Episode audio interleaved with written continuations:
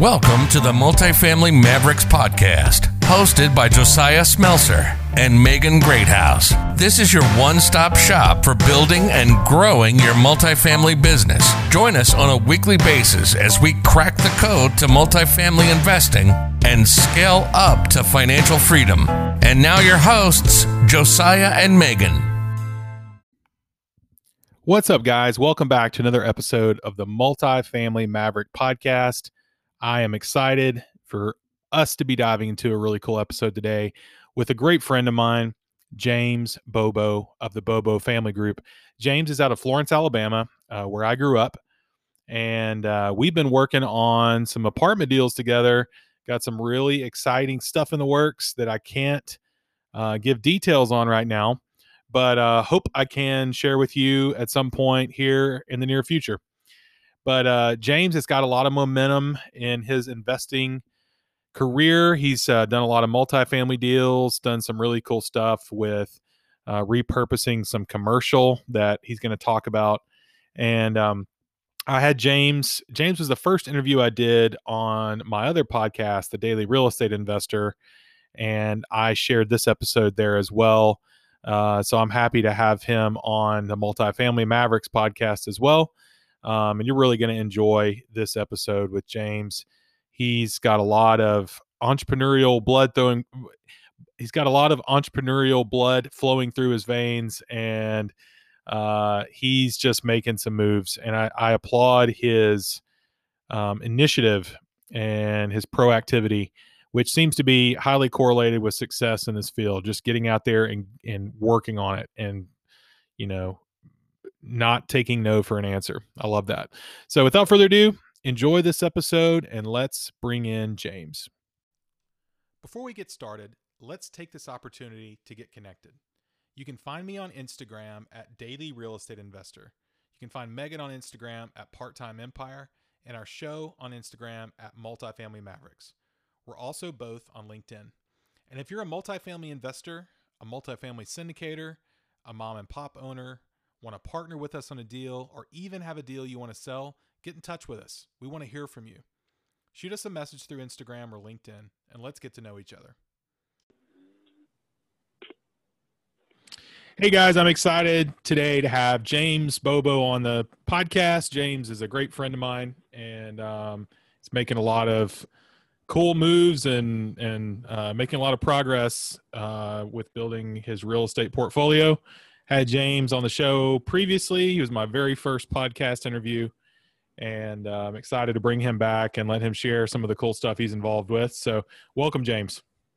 Thanks for having me back. I, I'm, I'm, uh, you know, honored to be the first one on there, and then definitely honored to be back on here. So that's awesome. I think you're the well. I've had one guy twice uh, so you're the second person I've had back. So you're a, you're in good company there. So yeah. Uh, yeah, yeah. So James, tell us for those those listeners who didn't listen to the first episode because it's all the way back at episode number one. Um, tell us where you're located and a little bit about yourself. Yeah, I am based in Florence, Alabama, uh, the Florence Muscle Shoals market. I've uh, born and bred here. Been here for 36 years and I have uh, obviously been in the real estate business for uh, about 20 years now, I guess. So, yeah, yeah, North Alabama is a, a good uh, location to be in right now. So, it's a great place to call home. Yeah.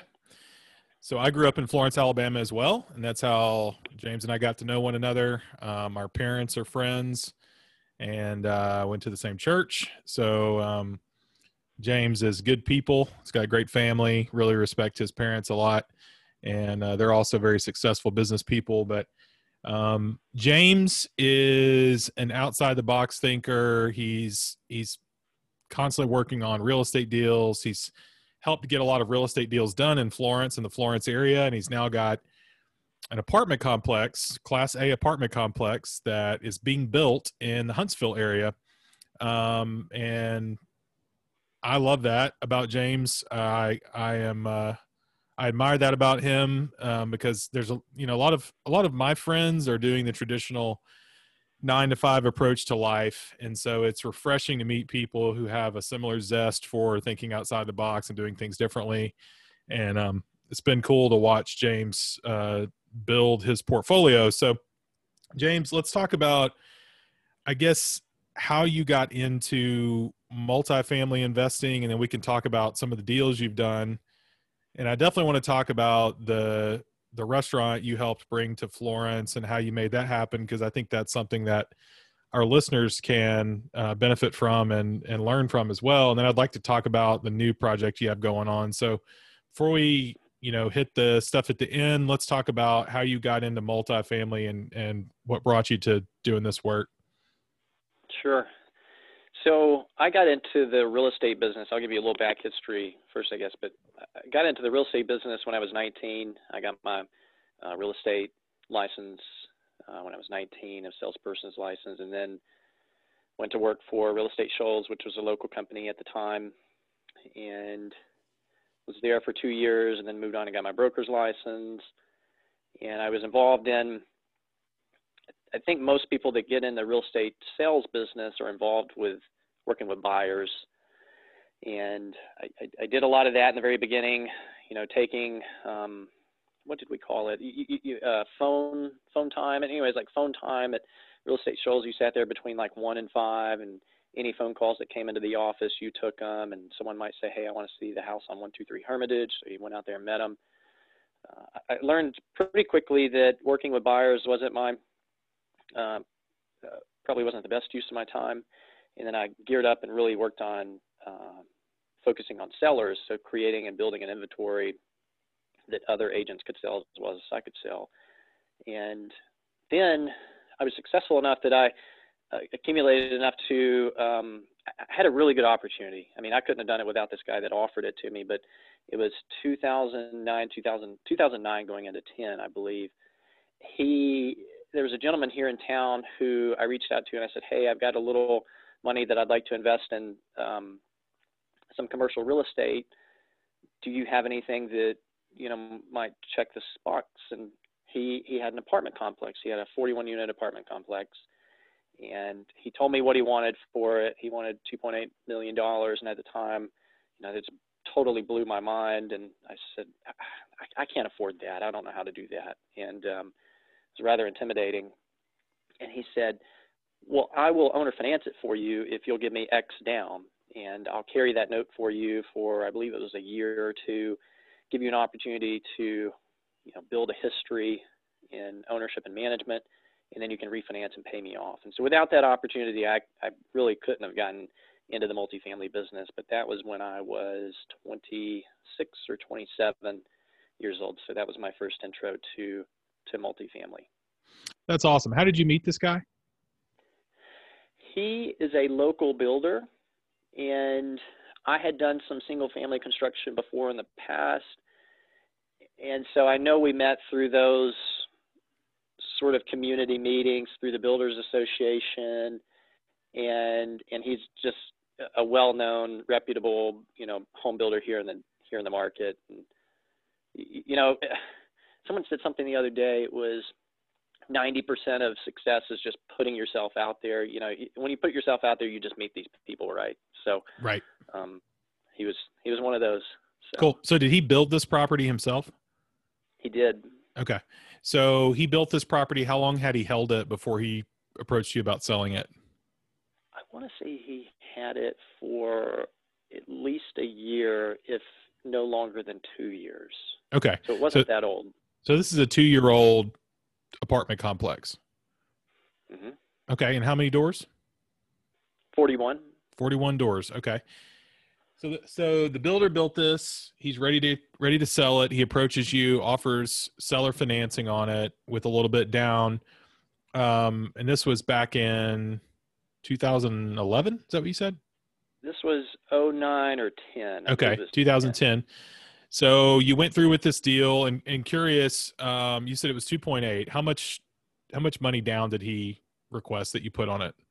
I believe it was 150 at the time. Okay, put, put down on that deal. Gotcha. So right around five percent. Um, and then he carried the note. Um, have you since refinanced him out, or what's how's that progressed? Yeah, absolutely. That that happened nine nine months later, actually. Okay. Very cool. So you refinance him out, and tell us about that process. Yeah, I, I didn't think that I was going to be able to do it so quickly.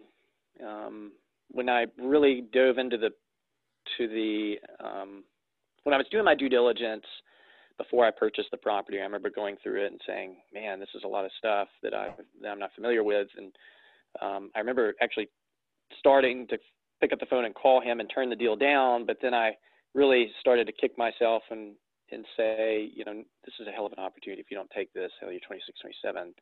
This is a huge mistake. And so, long story short, I took it, and then I saw an opportunity where you could raise the rents a little bit to what I thought was market, and so I raised the rents enough to that enabled me basically, I guess, to to get the NOI up to where I was able to refinance it uh, through a third party, a, a, different bank anyway, and and just pay him off. And so I had, obviously, I bought it for 2.8, and when I refinanced it, it appraised for 3.2. Nice. And so I had a a four hundred thousand dollar equity, um, four hundred thousand dollar equity on top of what I bought it for uh, within a nine month period, and then you know who, who doesn't get excited about that? So yeah, no kidding. Uh, so it appraises for three point two. Yeah, yeah. So it appraises for three point two. Did you go through Fannie for it, or how did you finance this? Yeah, I did conventional. Conventional, um, okay. Lo- local financing through a bank. And what loan to value did they let you go with on this? I believe it's eighty percent. Okay. Eighty percent loan to value. Mm-hmm. Gotcha. So when you refinanced out, were you able to recoup any of that 150 you put down, or did they just basically pay him out and restructure it, and you just held the uh, the asset? I guess it's it's. Of course, I'd have to do some math here. yeah, you caught me without a calculator. Yeah, yeah. So 20 percent would be 640 off of 3.2. So you're looking at you know 2.2.6 roughly. 2 which yeah. you know if you bought it at 2.8 put 150 down you'd be in for 2.65 so you're right at that break even. Of course you got closing costs as well. So it looked like you you would have left right. a little bit in there. Um, but you would have been able to completely get him out of the situation which is the goal.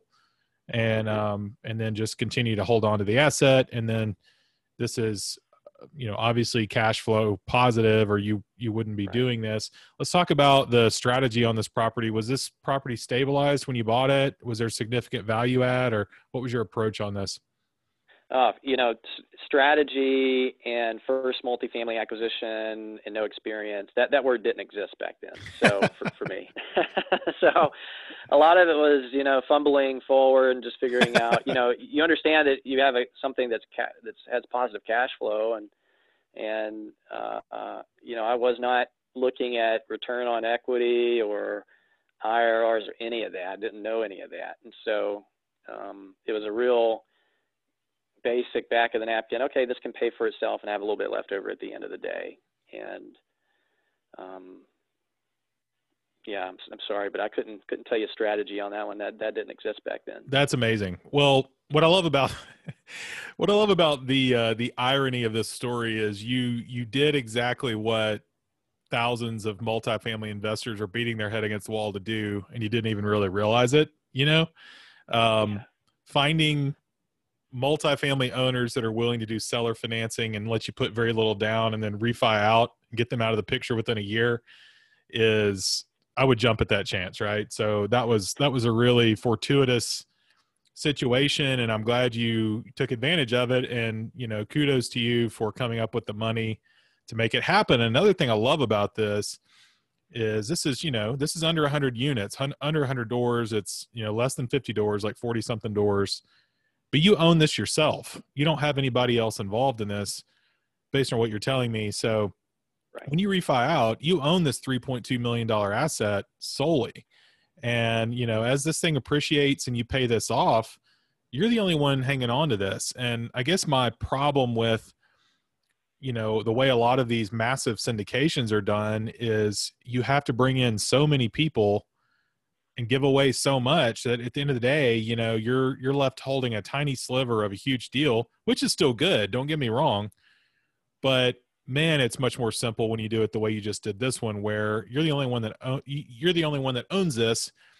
You know, uh, you're the only one that's receiving the profit. You're the only one that you know that's managing the deal. You don't have investors to keep up with, and there is a lot of benefit in just keeping things simple in this situation. And um, and another thing you said that's that's uh, really funny to me. I may rename my podcast "Fumbling Forward." I, I like that. yeah, that's the story of my life. like. fumbling forward. At least you're not fumbling backwards, you know. So. Uh, well, yeah, yeah. Two steps forward, one step back, kind of thing mm-hmm. is what it feels like sometimes. But yeah, that's. Yeah. Man, what a great first deal. That's that's awesome. Um, okay, so where did you go from there? You started off doing stuff on the real estate agent side, working sales calls. Realized that's not really what I want to do. Um, you're currently a broker, right? Licensed broker. You have my broker's license. Yeah. Um, as do I. And um, let's see. Tell. I don't think we covered this, but the audience, I'm sure this would benefit them. How old are you, James? I'm 36. 36. Okay. So let's talk about where you went after this this first apartment deal. Yeah, I I had I still had my brokerage company, Bobo Real Estate Company, and so I still had that business on the side as well. Or I say no, on the side that was really my main focus. And then I had this apartment complex, and so I was taking the phone calls and showing the units and signing the leases and changing out the um, uh, these like seals on drippy sinks, anything that I could repair myself and fix myself, I was I was handling that and then I hired a girl to come in and help me, and so she came in for a couple of years, and, and let's see, this is 2010. Then in two years, I got involved in fitness. Um, I got involved in CrossFit, and I got what I, I did get sidetracked from real estate, um, but I know this is kind of sidetracked off of real estate, but it was me and another friend, Lee Flynn, common mutual friend of ours. We're doing CrossFit at CrossFit Shoals, and we found out that that gym was going going to be closing and moving across the river, and so we didn't have a gym in our our immediate market. And so I remember talking to Lee about it. Hey, why don't we partner up? I'll go find some land. I'll build the building, buy the land, build the building, and we'll just operate this business together. And we did. And so in January of 13, we opened our doors CrossFit Noala next to the YMCA here in Florence and hired coaches. And I remember I spent my time coaching the 8 a.m. or the 8:30 class and then the noon class. And then I had coaches that handled the early morning 4 a.m., 5 a.m., and then the afternoon and evening classes. And that went on until 2016 when I was considering – selling the business, and then I sold that business to a gentleman here in town in 17, 2017, and he is still operating. He, he's doing a. I, I hired him back in 15 or 16 to be my manager, like G, general manager, because he was just a super dude, super smart, fitness guy. Just got his degree from UNA. Uh, had been doing CrossFit since 2008, 2009 that's the kind of guy I wanted running my shop. And he was running it so well. I was like, well, this is this is the guy I need to sell it to. And so he he bought it and and is still continuing to run that business. So so I will never look at that experience as I know I called it a sidetrack, but man, that was such a uh, a good learning experience as well as I could talk about that for an hour. So I, I won't I won't do that, but but that's what I got involved in after I um, after I acquired those those 41 units. So I was still managing that. I was running my real estate company. I kind of put my real estate company on hold and then focused on CrossFit and developing that business, and then sold it and then got back into real estate back in 2017. Yeah, and this is a common thread that I find with a lot of real estate investors and and really entrepreneurial people is um, real estate is a really great place to grow your money, right? And I think that's why a lot of us end up over in real estate. But there's also a commonality that a lot of us share, which is running other businesses. Um, and I think that's because if you have the skill set to build a real estate portfolio, you have the skill set to also build a business. And that's what you're doing. You're building a real estate business. And for those that have the impression that real estate is purely passive, um, you've gotten the wrong impression unless you're just investing on the limited partner side and syndications.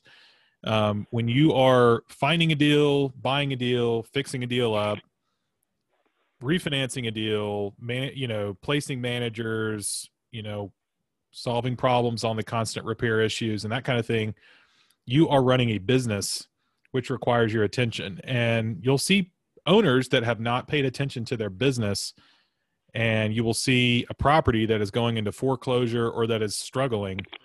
And so, the better you are at running your real estate business, the better results you're going to get from your real estate assets. And it works the same way with running a CrossFit business, running an appraisal mm-hmm. business, running a brokerage.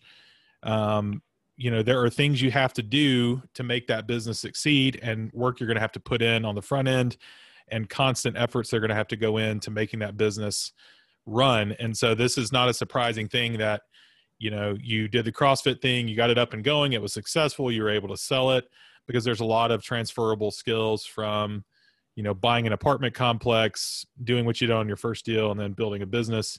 You know, and so I personally have had this same experience. You know, I started a hiking company that was doing Kilimanjaro treks over in Tanzania. I ran that from the U.S had had good success with that. Dabbled with some startups during graduate school.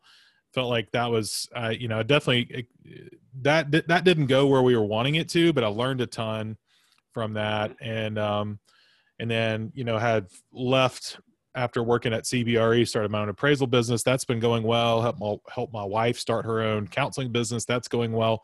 And then started the real estate business. And that's going well as well. But there's been a lot of there's been a lot of inertia to all that. It's not easy to start a, a business and take it to the point where it's thriving. It's di- very difficult. So I don't want people to get the impression that you just leave your employer and start a business and it's going to take off. But it can, mm-hmm. it can, but it mm-hmm. takes it takes a lot of effort. You know, it takes a lot of effort. Starting the the CrossFit business wasn't as easy as just getting a building and starting it. You you guys had to really put a lot of effort and thought into that. And it works the same way with the real estate business. Um, what are your What are your thoughts on the transferable skills from just running a business outside of real estate to building your real estate business? I think whatever you're doing, you need to pour yourself into, and and that's not if you're doing something for yourself, that's not eight to five. That's 24 hours a day, seven days a week, and and I think if you pour if you truly pour yourself into something and really become passionate about it and you're going to have days that you're not passionate about it but then you you have to remind yourself of whatever it was that that interested you in getting into it whether it's retiring early or whatever the goal is. You know always remind yourself or surround yourself with those reminders of why you got into it. But passion not passion but just really just dedication um, and whatever it is you're doing. And yeah. here's the thing you know it's it's you're going to learn whether you've I mean, fail. I hate to say the use the word fail because failure's only you only fail if you quit or give up, and and maybe CrossFit is not a success, and you move into something else. There are gem. I mean, there there are there are nuggets, um, golden nuggets there that um, are very valuable information through that experience that you had, and you can either have a positive attitude about it or a negative attitude about it uh, but typically, if you have a positive attitude about it and say, okay, what and how can I learn from this and apply it to the next thing, you're going to be, you should be successful in the long term. Totally. Totally. And I've even evolved in my thinking on this matter of what failure is. Um, sometimes you get the impression that failure is not reaching a goal you put in writing or something like that. Um, I don't think that's the definition of failure uh, in my eyes. In my eyes, failure is um, taking a loss on something or doing something, and like you said, quitting and not taking anything away from that from that loss that can benefit you going forward. I even think losing money is not equal to a failure, right? losing money it doesn't mean you fail losing money could be the best thing that ever happened to you if it teaches you a principle that you can apply going forward. Um, just like making money may not be a success story. Um, it could be one of the worst things that's ever happened to you. If you do something wrong or stupid or unknowingly you know do something wrong and you you end up making money from it just out of dumb luck well that doesn't necessarily mean you've learned a lot right? You you Mhm. may have just gotten lucky. So you go and take that same chance again and then it costs you in a big way you know that first success actually helped you helped lead you to this larger loss later. So what i'm trying to get to is you know starting starting businesses and them them not necessarily going as well as you were hoping or investing in a real estate project and not necessarily getting the return you thought you were going to get that's not necessarily failure. That's that's learning. And as long as you can apply that learning going forward and continue to grow as a as a you know a business person in this example you're succeeding that's success. So um i, I was listening to i can't remember the guy's name right now. Uh, you guys would know him if i if i said his name. I can't remember his name off the top of my head but anyway he was telling his kids that he wants them to try something new and try to fail. He wants them to try to try something new daily and experience failure and he encourages that so they will learn which i thought was genius because the natural tendency you have as a parent is to want to protect your kids from anything that's going to be um, harmful to them or discouraging to them and that kind of thing because you just love them so much right you don't want to see them sad Mhm.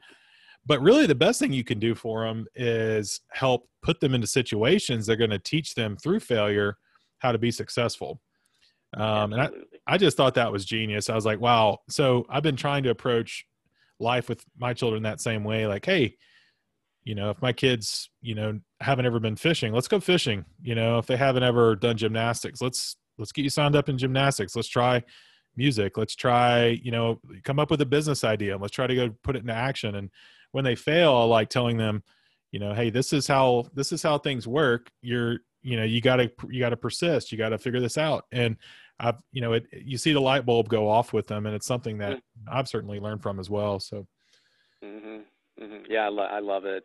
I, I love it. Not every day of life is uh, blue skies and white clouds. You know, we we all have those rainy days, and sometimes we have those those uh, tornadoes, or hurricanes in our life too. And absolutely, and you, you can't you can't let them keep you down. So. Uh, absolutely, yeah. And you know, something I'm going through right now on my own personal business journey is I'm just tired. I'm honestly just tired, and I've been going so hard at real estate. Got two podcasts going, growing my social media, you know, to a point that I, I feel like there's a really good thing going there. Running my appraisal business, managing my children from home as they the schools are closed with COVID. You know, uh, on and on and on we go. Got flips going out of state, and you know, trying to start multifamily syndication, that kind of thing. I'm just tired, and it's like right now, I'm just I'm just taking a break. I'm slowing down, and I'm not Mhm. quitting. I'm just saying, hey, I need some I need some time here to uh to rest, to re-energize, and then I'm going to start going hardcore again. So I think it's okay in life to like slow down at time periods. You're not trying to keep up with anyone else. You're trying to trying to basically just be the best version of yourself. And there's a time absolutely. there's a time for everything. There's a time to go hardcore and there's a time to pull back and rest a little bit. So um so let's talk about this uh let's talk about this restaurant you were able to get to Florence because I love this story about and then this is speaks to your entrepreneurial spirit, James. Let's talk about what what you came what idea you came up with and how you put this into play. Yes, the Auto Electric Building uh, next to Singing River Brewery in Florence. This super cool uh, red brick building, uh, green metal roof that has been there since 1941. Uh, it um, they were going out of business. The the gentleman had passed away, and the property was making its way to the descendants, and they were going to be selling it. And being right there next to the brewery, I just thought that this was just a super cool location, and the building was just just super cool too. I mean, just this old 19 again 1941. Anyway, just had really cool bones too. I remember um, going over there with the owner and looking around and getting a ladder and looking up into the ceiling and seeing these old wood trusses. I was like, wow, this is a gem. And and so we, long story short, we we bought the building, and we had the idea that we were going to go in there and turn um, about 4,000 square feet of the building into a collaborative co-working space, like a private plug and play option. And then the left side of the building, which was smaller, is about 2,800 square feet, was going to be a burger joint um, with a local restaurant that had a um, fantastic hamburger. They were wanting to, or they, they were talking about doing a hamburger and milkshake business, which I was like, man, you got offices, really cool office space, and then you got hamburgers and milkshakes. This is this is going to be fantastic. And long story short, there, that did not work out, and so I was back to square one with um, plan plan A didn't work, and so what was plan B going to be? And I remember thinking as well, this could be a really cool restaurant. I mean, that's something that we were like the whole building, or at least the bigger side anyway, could have been a restaurant. And and so I started exploring options of what I thought would fit in there. And tacos and hamburgers, I feel like were would be a hit. And let me, so I let me stop some you. Let me stop you real quick. Let me stop you real quick. Sure. This this is a building. Is this building connected to the brewery, or is it separate from the brewery and just next door? It's separate next door. Okay. Do you own the building that the brewery's in, and and did you own this other building, or was this building up for sale? Or tell us about that part of it. This I do not own the brewery, and Okay. this building, uh, through the grapevine, we, we understood that uh, the owner was or the, the descendants were going to be selling it, and so I Okay. just called them. So so you're you're basically you've you've located a property that you think could be purchased off market. It's not advertised for sale next to this brewery that that's a new brewery that's thriving, bringing a lot of attention to the area. And you're brainstorming on an idea that you could take this basically vacant building, dilapidated building, and what you could do with that. Absolutely. Yep. Okay, let's continue with your story then. Okay. And so uh, plan A didn't work, so working on plan B now. And so I had a list of people that I was interested in speaking with about, you know, leasing the space. And Taco Mama was one of them. And so I, I got a legal pad out and I hand wrote this note, said, Dear Taco Mama, you know, I really enjoy your food. You guys have a fantastic, you know, following. I've got this great space I'd love to show you in Florence. Um, please consider this like an invite um, to, to Florence. I'd love to introduce you to the movers and shakers of Florence, the mayor, the council members, so on and so forth. And I'll put you up in the Gun Runner, which was a new boutique hotel here in Florence. I said, I'll put you up in there for the night, and I just want to get to know you, kind of thing. And so uh, Will Haver, the owner and founder of Taco Mama, uh, responded to me in an email, and he said, That's the first time we've ever received a handwritten note. And um, he said, I'm going to take you up on your offer. And so him and Dayton, their business development officer, came to Florence a couple of weeks later. We had a really good visit, introducing them to everyone. They're, um, Will is a fantastic person. I'm sure Will Will would make a great guy to speak to as well. Um, he's he's got some real estate involvement there too. But uh, um, so anyway, they came to town, showed them the space. We began talking uh, back and forth through their real estate agent. They got a real estate agent involved to represent them, and we were really close to coming to an agreement on the lease price and terms. And I was coming back from Nashville one day, and I got an email from their broker that said, "Hey, it's Kevin. Call me. We need to talk." And I've been through enough things in my life that I knew that was a breakup call.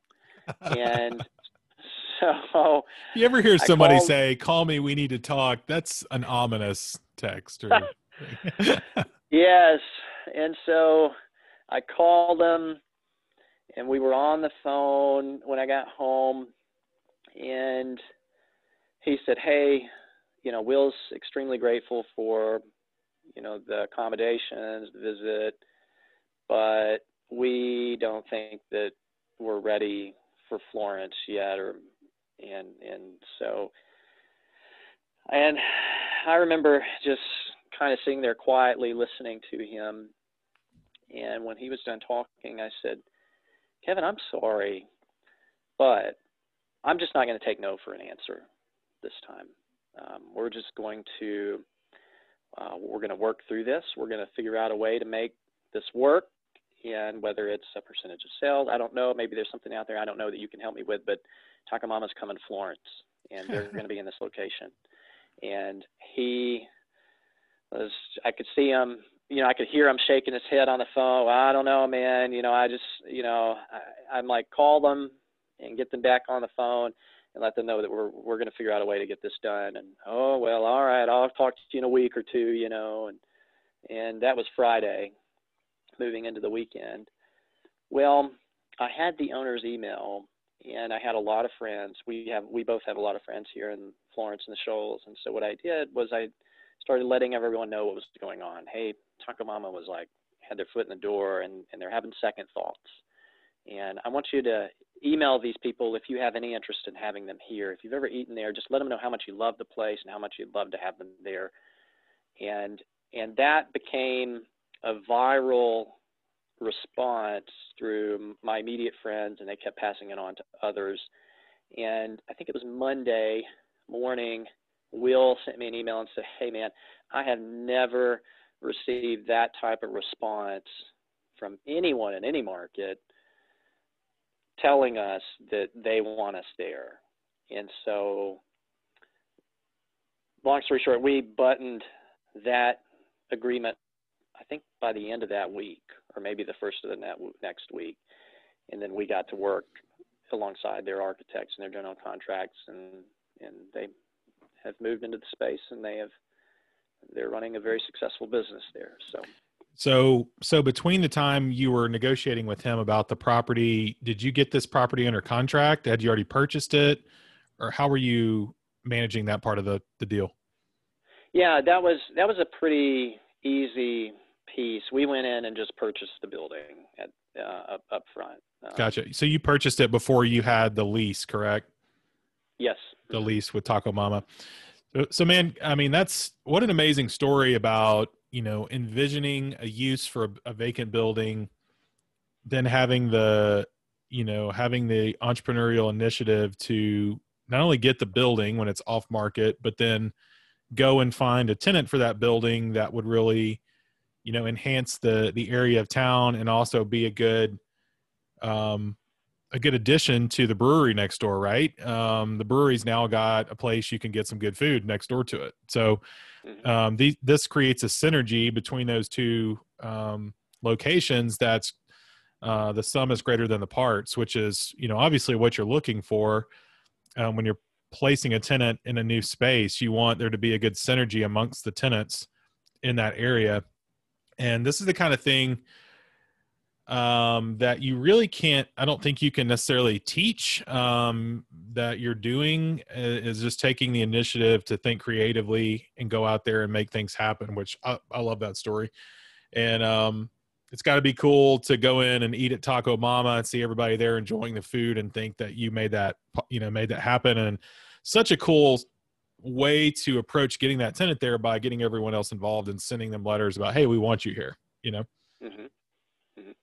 I heard yeah, that same I, strategy. I yeah, I heard that same strategy used with uh, when I was in Raleigh, uh, living in Raleigh, North Carolina, while I was doing my MBA at North Carolina, University of North Carolina. Um, there was a developer that wanted to bring Whole Foods in, and uh, and their Whole Foods was digging in their heels, and they did the same thing. They got they got a petition together, just started getting everyone, you know, in a three or four mile radius to sign this petition, and it turned into a massive list of people lobbying for Whole Foods to come there. And so Whole Foods decided to to enter the market, and um, it was a really successful development. So, um, well, so I know we could we could talk for quite a while, but I want to before we you know finish our interview, I want to talk about your building project in Huntsville. On the previous interview, um, getting close to two years ago, we were talking about a deal that you were working on where you had some land under contract. I believe we're at that phase of the whole project, and let's tell us about this project and and how many doors this is the the cost of this project and uh, give us some detail on this yes it, it is a 16 and a half acre development next to madison hospital in madison medical park in huntsville alabama it's a 258 unit class a three story garden style development and the total budgeted cap on that project was 40.1 million. Wow. 40 million dollar 258 door three story apartment complex project in Huntsville. And Huntsville is a market Huntsville Alabama is a market that is really exploding right now. It's on a lot of the top list on places to invest in multifamily. It's getting a lot of attention and um, this is what is the outside of this forty million dollar deal? What's the largest deal you did previous to this, dollar wise? Nine point six million. Okay. So when we talk about leveling up and scaling vertically as well as horizontally, you started with a $2.8 million deal. Um, you then tinkered around with uh, another business and then, you know, I know you've done some other multifamily deals that we haven't covered here, but you stair stepped your way up, you know, eventually to a $9 million deal. Um, and then took a big leap from 9 million to 40 million. And this was a building project instead of um, buying something existing. So, what kind of let's talk through the the the mental approach you took to this to get you to a point where you were okay with taking that leap the, the mental approach. Insanity. Insanity. uh, oh my goodness. Um, I like your. I like that you picked that term. Um, the mental approach. Well, when I took, let me give you some back history on that 9.6. So when I came into the family company, my dad went through some issues with some managers and people who were helping him, and so he needed some help in 2017. So I came into the family company at that time and began managing their assets and developing a plan for their growth and their future. And so, in that uh, involved, you know, um, a local relationship that I built with the a family here in town who had built a 110 unit apartment complex, which is Seville Place, and they sent something across my desk said, "Hey, we're considering selling it. We know we talked to you about building it back in 14, but anyway, now now we're at the table and we want to get rid of it." And and I saw 9.6 and it was the same thing as 2.8. I was like, "Oh my god, how, how am I going to do this? This is crazy." So, and long story short, figured that one out. You know, um, that's under uh, management with the family company, and that's a nice little cash flowing asset for them. And then going from that to uh, 258 door new development was it all boils down to at the end of the day whatever it is you're doing whether it's Elon Musk or or, or whoever you just got to believe in yourself. And and it's really interested in in the Huntsville market just because of the opportunities that I'm sure everyone's well aware of now. And and buying stabilized multifamily properties in 17 and 18, even now, is even more difficult. I figured out real quick that I was like, this is going to be, I'm either going to buy it like on a five cap on next year's earnings, or I'm going to have to figure out a way to, to get, do this differently. And so new development obviously creates um, a barrier to entry. Um, just because you got to be crazy to do it. I think number one, especially if you've never done it before, and um, the name of the game is you know controlling everything. Um, anything that could go wrong, you need you want and need to know about it, and you need to figure out how you're going to uh, overcome that. So, um, um, Ray Dalio's book Principles was very helpful in my navigating this new territory of going from stabilized to, to big, big, big, big multifamily, or at least it's big for me anyway. So big multifamily development. So, um, yeah, yeah, there were, um, I had many of those days where I'm, oh man, I'm tired of this is, this is crazy. Why you gotten it so far and now you got to get it all the way through. And, um, you know, I think the, where we left it off on last podcast was, you know, we had we had encountered some dirt issues. I believe, wasn't that wasn't that right? Yeah, I think that- on the last episode you had the land under contract. I think you had the land under contract at that point. Maybe you had already closed on the land, but you had found some issues with with the land that you were having to deal with some dirt issues of some sort, but you had not broken ground at that point and you had not raised the money. I don't think you had raised the money, the equity required to mm-hmm. close on the financing. And that's something that, you know, I know people are wondering, well, how did you do a $40 million building project? That's really expensive, right? So Mhm. let's talk, let's talk quickly about that because I know if I were listening in, I- that'd be something I would wonder about. So you found the land, you put together a budget for this whole project, and we, we don't have to go into the details on everything because we could probably talk talk about this one deal for several hours. But um, once you got your entire budget together, you took this to a lender, and what were the terms the lender gave you on the construction loan for this project? Most of them offered 65% loan to cost.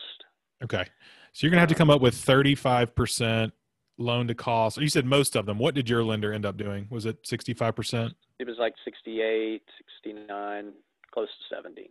Okay. So they give you a 70% loan to cost loan on a $40 million deal. So you got to come up with 12 million bucks, correct? Roughly. Mhm. Mhm. Now, does that include holding cost as well? It uh, it did. Mm, Okay. That, that included everything. Okay. So you got to come up with 12 million bucks. Did you have 12 million, 12 million bucks, James? No. Come on. Why not? yeah. Actually, just let me move my mattress over. There it is. Yeah. Mm. okay. So you had to, you had to then go out and solve another problem, right? Which is figuring out where you're going to get this massive amount of money. Mhm. Um, I think this is part of the equation that holds a lot of people back from doing real estate.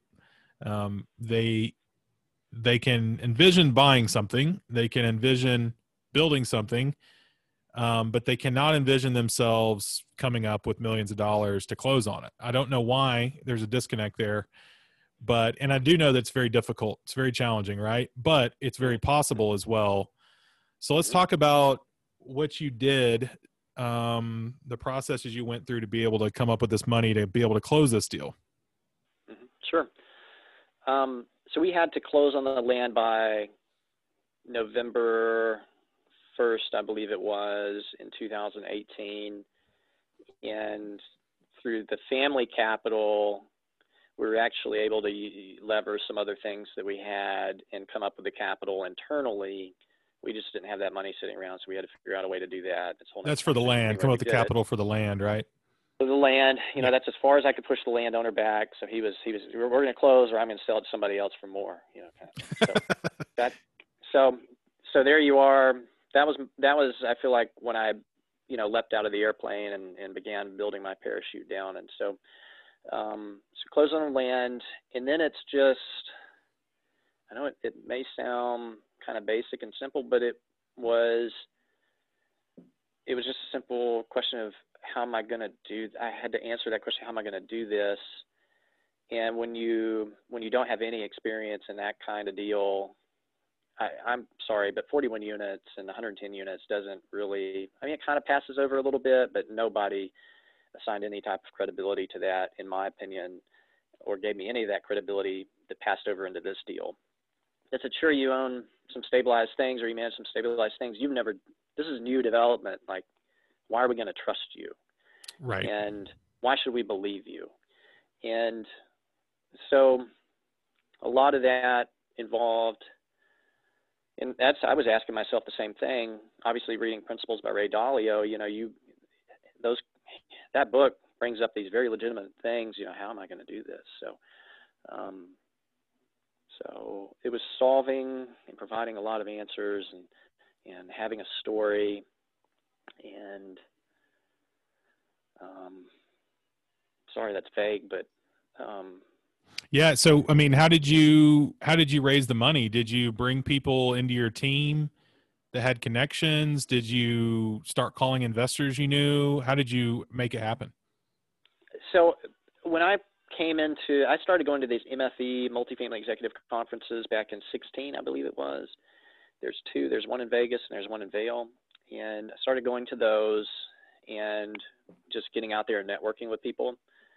And if you've ever been to those, you know you've got like uh, discussions during the day and you've got social hour at night. So I started going to those, and then this IMN conferences across the nation. I just started putting myself out there across the nation, meeting people, learning things, and then obviously talking, bringing the project up that I was working on with other people, and just letting everyone know what I was doing. And again, what what what, what did we say earlier? Ninety percent of it's putting yourself out there, and so that's what I was doing, and and so I, it came March or April of 2019, and I gotten everything kind of buttoned up, and my my um, my PPM documents ready. And I said, and I remember sending them to you, and I said, hey, look, here it is, it's all done. You know, I thought it was going to be easy. You just start sending this thing out, and checks start coming in, and no way. uh, and so, no one wanted to be really the first one to kind of step into it, not even for a hundred grand. Um, and uh, so I found a group that is headquartered out of Tampa that had an interest in the market, that had other assets in the market, and and we got to talking, and and we developed a partnership there to where they said, hey, you know, we've got about 3,000 doors under management. We feel like we can add to the credibility of the deal, and which they, I mean, they did, and they they do, and they had exposure to new development before in the past, and so we brought them as um, them in as a co-GP, and they were able to tap into their network. So their job at that point was to help raise the capital, um, which was about 11 million dollars left at that time, and so uh, so that's that's what we did. We put together um, a joint PPM, you know, that displayed you know their experience and my experience in the deal, and and then we wound up bringing in a significant investment, which was about 65% of the total equity from a group that manages some pension fund money. And once we got them in the deal, it was almost like that, that sucker was stamped and approved. And all those other people who said no earlier, you know, started coming back to the table, and we filled that gap pretty quickly um, and closed on the bank loan and the equity uh, December 31st at 2:32 p.m. last last year, and began construction January 16th. And at 2:33 p.m., you drove you drove to the brewery and had a tall ice cold beer to celebrate. no, I'm kidding. Oh uh, man, yeah. That's um that, man, what a crazy what a crazy experience and an exhilarating experience. Uh, I'm sure there were time periods throughout that whole thing where you're like, you send your PPM out, you're not getting the money. You're like, I own this land, got all this money invested in this. I don't know where this, how I'm going to get this thing from A to B. That was pretty scary, right? Oh, absolutely. Um, um, one of the most problem, I don't want to say frightening, but one of the most intimidating things I've ever done. Mm-hmm for sure. Yeah. Yeah. And I think there's also a correlation with, you know, stepping out into new territory, being scared, being intimidated, and also growth, you know, because you grew a ton through this deal. Now you've, you guys have broken ground on this. Um, you've been putting pictures up. By the way, go check out James' um, social profiles. He's on. Uh, actually, tell us where people can connect with you, James. Yeah, I'm I'm on LinkedIn, James W Bobo the second on LinkedIn, and I believe my name on Instagram. I think it's just my name. I think it's James W Bobo on Instagram. So those yeah, are and there's my most frequented social networks. Yeah. So. And you can go check out this project that's they've broken ground. There's buildings going up. It's really exciting, but forty million dollar project. And James was sharing with I was asking him the other day when you modeled this out, what kind of exit cap were you modeling, and what was your hold period that you modeled, James? Was it five, seven years? It was a four-year Four year. hold. Okay, Four-year. and he was telling me they modeled out. I think it was a six and a half cap on the exit. Well, you know, right now in Huntsville, things are going for about. This is a Class A asset, and things are going for about you know a five cap. So, you know, this this project's looking very good um, as it's being built right now. Very promising from a profitability standpoint. And uh, I've got a ton of respect for you for pulling this off, James. This is awesome. And um, I love the problem solving strategy you took. You know, having issues, you brought a partner in. You're able to to uh, team up with someone on the GP and and get from A to B, and um, that's uh, that's really great. So, um, we're going to wrap this up. Um, tell us, I guess, before we go, you know, what are what's something you think is a quality that you must have to be successful as a real estate investor? As a real estate investor, um, I'm gonna I'm gonna assume you mean active investor. Yeah, I mean active, not not a not an L, not investing in syndications on the LP side. I'm talking about a real estate business owner, you know, active investor.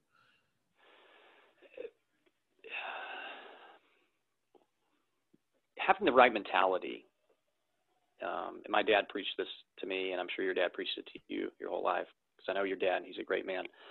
Um, having the right mentality um, in whatever it is you're going into, again, whether it's business or real estate, you have to surround yourself every day with that um, that information that puts you in that right mindset.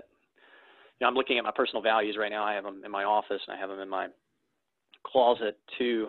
And so every day I see that list of personal values, and it's a reminder. And that changes. You know, I think we talked about that last time I was on the show. That those values change over time, but those are the things that um, remind me to um, uh, kind of. I'm I'm trying to be the best that I can be, and I don't know what that is, or reach my full potential, and I have no Yeah. idea what my full potential is, and so. Right. Absolutely. I love that. Well, what are do you have those values there that you could share with us? Is that something you're willing to share? Yeah, yeah, I'd love to. Um, the, the top one I have is cultivate a sense of trust, compassion, stability, and hope in others. Um, practice persistence and determination. You know, never ever give up on something I believe in. Live and experience life outside my comfort zone.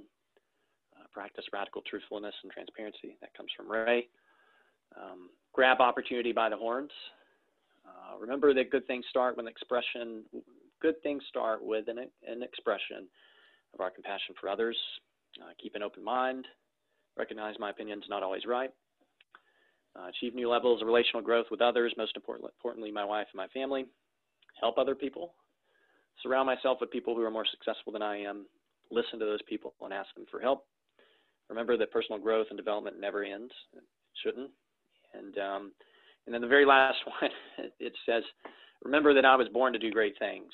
And and I I I put that as a fact for me because I started to write believe that I was born to do great things, but I think it's better that I just kind of write in stone and just say like it, it is a built-in belief. So Yeah. um, we're we're you know you, you you follow me on that. So oh yeah. I'm not trying absolutely. to be cocky or anything like no. that. No.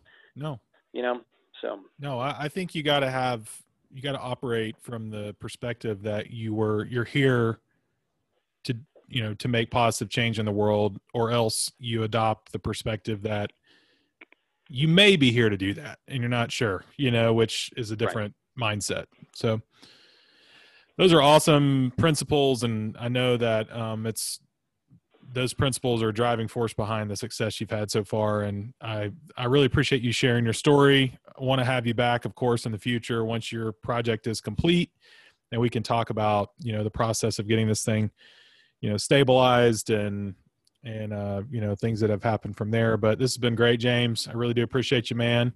And uh, we will we will catch you next time. Thanks for having me. I really, it's always good to catch up. Thanks for tuning in to Multifamily Mavericks. If you enjoyed this episode, please subscribe, leave us a rating and review, and share it with your friends. It helps us grow, which helps us find great guests, which in turn helps you grow. And don't forget to connect with us on LinkedIn or on Instagram at Multifamily Mavericks, at Daily Real Estate Investor, at Part Time Empire. Join us next time to keep learning the multifamily game and scale up to financial freedom.